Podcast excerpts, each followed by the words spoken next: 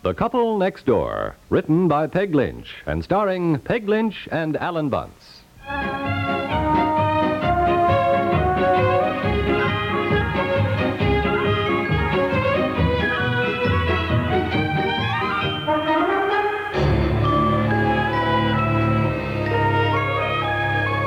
Hello, Mother. No, no, no, no, no news yet. No, but I thought I'd better call you. I, I, I knew you'd be worrying. No, no, no, I'm in the waiting room at the hospital here. I've been sitting here all night with a friend of mine, Charlie Beamish. You know, he's been nice enough to stick around. Yeah. Well, I, I called her mother, too, and said I'd call back as soon as the baby arrives. Yeah.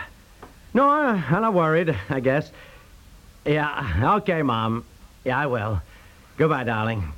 Yeah, come on. Here's some coffee for you. Oh, gee, thanks, Charlie. Yeah, nurse said the coffee shop opened at 7 o'clock, so I thought I'd go down and get us some while you were phoning. Oh, thanks. Well, come on now, drink some coffee. Do you good, pal. Yeah, gee, I can't tell you, Charlie, how much I appreciate you sitting around with me all night like this. Ah, forget it. I just hope Madge believes that's where I've been, that's all. you know the old gag? I've been in the hospital all night sitting up with a friend. yeah. yeah. Want to play some more gin rummy? Oh, no, no, thanks. Two-handed bridge. No, no. How about um, reading some of the magazines here? Gee, I I just don't feel like reading, Charlie. Some National Geographics here. Are you interested in tropical butterflies along the Amazon? Oh, I, I don't think so, Charlie. I, I, uh, I just can't think of reading, you know. And, Uh-huh. and uh, I tell you what.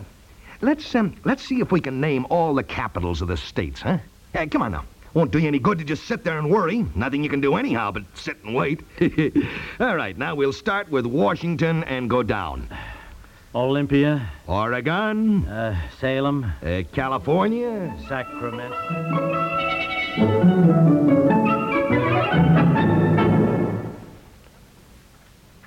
Wherever you may be, Sacramento, California, Boston, Massachusetts, state capital or county seat, CBS Radio deals you four of a kind and every one an ace. As you can hear week in and week out, it's dialer's choice as CBS Radio presents songs by Bing Crosby, Rosemary Clooney, Tennessee Ernie Ford, and Patti Page. They all visit you regularly on most of these same stations, and all of them sing the songs you like to hear. Are you held captive by household chores? Well, you can still enjoy the sparkling songs of Bing, Rosemary, Tennessee Ernie, and Patti. Or are you heading for distant places? Keep your automobile radio tuned to CBS Radio, and this light-hearted foursome will follow you anywhere. If you want your spirits lifted, or merely want to ease a workday strain, join us here on these CBS radio stations as we star Bing Crosby, Rosemary Clooney, Tennessee Ernie Ford, and Miss Patti Page.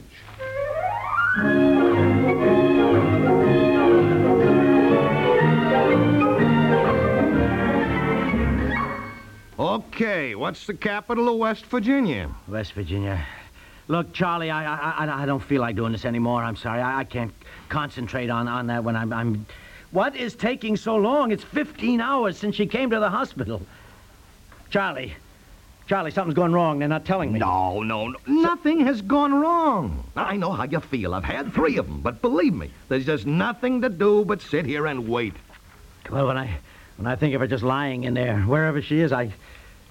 You know, she's a wonderful wife, Charlie. She's a wonderful wife. Yeah, she sure is. A wonderful wife, wonderful mother, and a darn good cook. Yeah, she sure is. I couldn't have asked for a for a.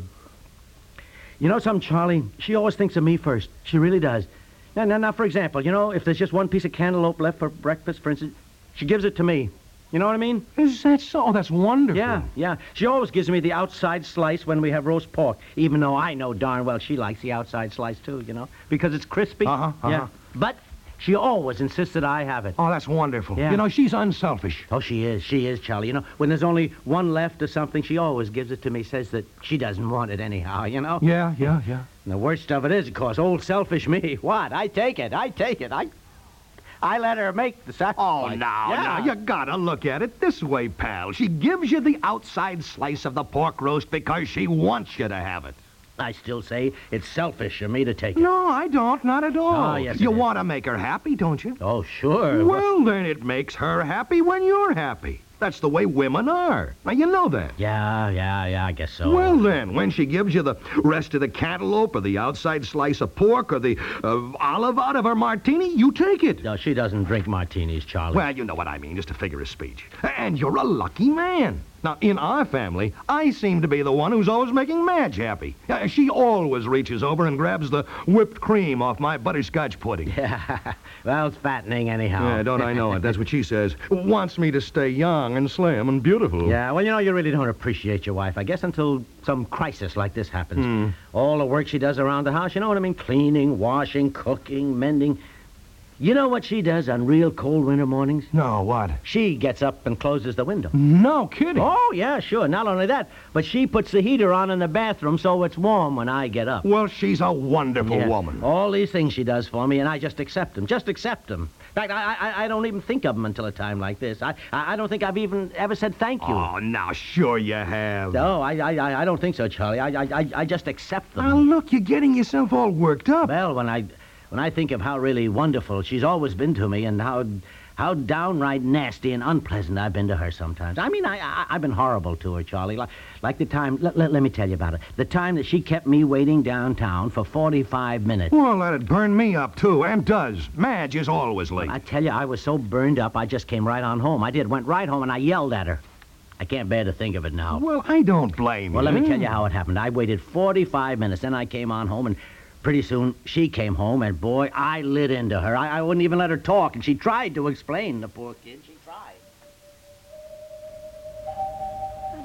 let me explain, dear, and anyhow I know I wasn't 45 minutes late. I was just a few minutes late. dear. 45 No, I- minutes late. 45 minutes I stood on that street corner. Well, your watch must be wrong. If my watch was wrong, then so's the clock on the First National Bank and the clock in the car and also the radio station. Because I checked my watch in Naval Observatory time. I wasn't 45 minutes late, and anyhow, the reason I was a few minutes late, if you'll listen to me, Always dear, excuses. I... Women Well, I- are always late, and they always have excuses. Well, Every time we go anywhere, we're late. Well- and I tell you, I'm tired of it. There thousands of people just like you. You seem to think it's cute or something to be late. The rest of us have to just sit around waiting and waiting for you. Now, I ask you, is it even fair? Well, no, it isn't, dear, and I am sorry.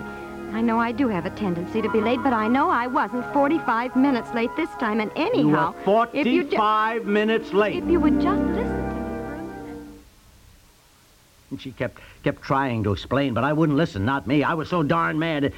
You know how it turned out, Charlie? You know why she kept me waiting? No, why? I'll tell you. She'd walked all over town trying to find a present for me, something I've been wanting. Beautiful leather picture frame with her her picture in it and Betsy's picture Oh, boy, isn't that always the way? Yeah, yeah.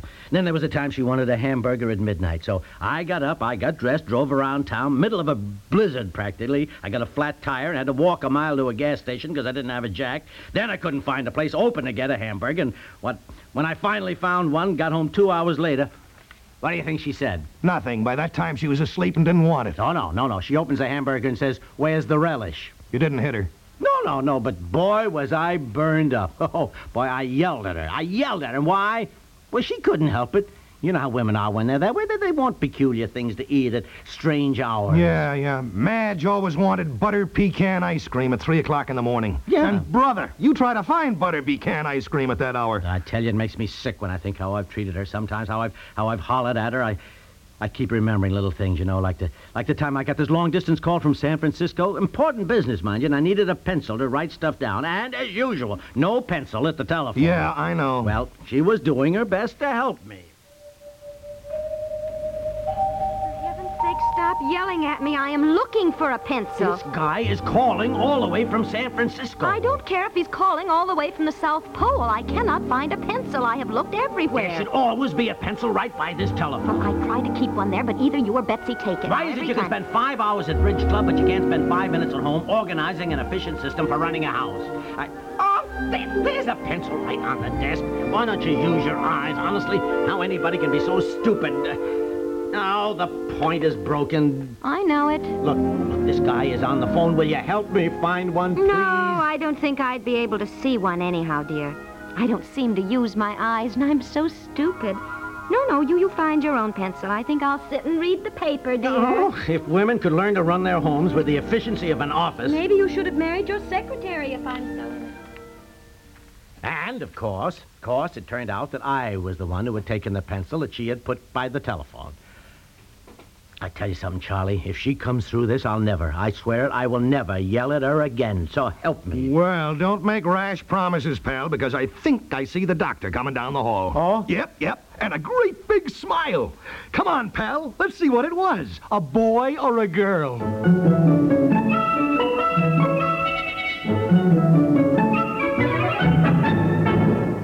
We'll return to the couple next door in just a moment. Nothing wins a fine reputation without good reason, and there are more than 500 good reasons why CBS News has the reputation for swiftness, accuracy, and completeness that it has. Altogether, CBS News has almost 500 news sources scattered around the globe, sources ready to speed news from that area to CBS News headquarters in a matter of seconds. But this far-flung net to catch the news isn't all. At CBS News headquarters, there are seasoned newsmen on hand to weigh and assess the reports that come in. There are the thoughtful, analytical minds of such CBS newsmen as Lowell Thomas, Eric Sevareid, Robert Trout, Allan Jackson, Walter Cronkite, and many others to perceive the deeper meanings and the relationships between various events. Put all these components together and then add the full regular broadcasting schedule on which CBS News operates, two hours and 20 minutes of news regularly scheduled every day, and obviously it is no wonder that millions of Americans rely on CBS News for swift, accurate, and complete reporting of the day's events. Oh.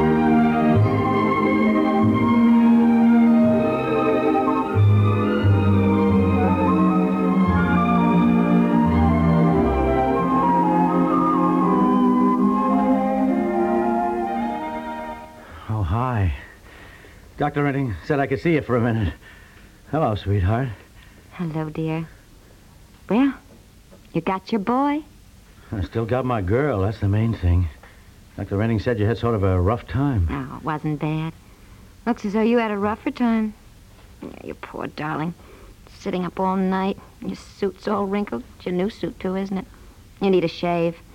Your eyes are so sleepy and all red and blear. You must be dead tired, darling. Oh, no, no, I'm, I'm okay. Honey, after this, I want you to have the outside slice of the roast pork when we have it.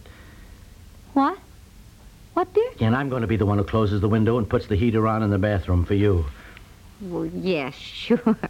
Honey, you better go home and get some sleep. And tell Betsy she has a brother. Yeah. A brother? A boy? Well, for heaven's sakes, didn't the doctor tell you? Yeah, it just hit me. My son. Oh, My son. well, what do you know? I got, I got a son. Mm-hmm. Thank you. Well, you're very welcome. now, you go home and get some sleep. And don't stop somewhere and buy an electric train. Oh, my God, yeah, boy. I said it would be, didn't I? yes, didn't I? you did. Yes, you did.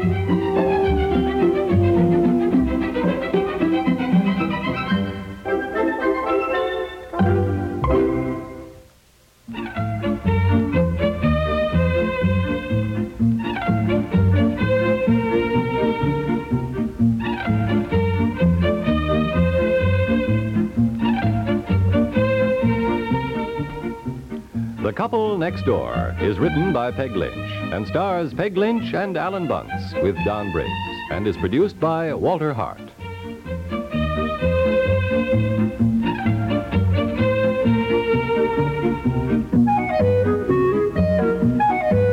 This is Art Hannes speaking and inviting you to listen tomorrow to The Couple Next Door.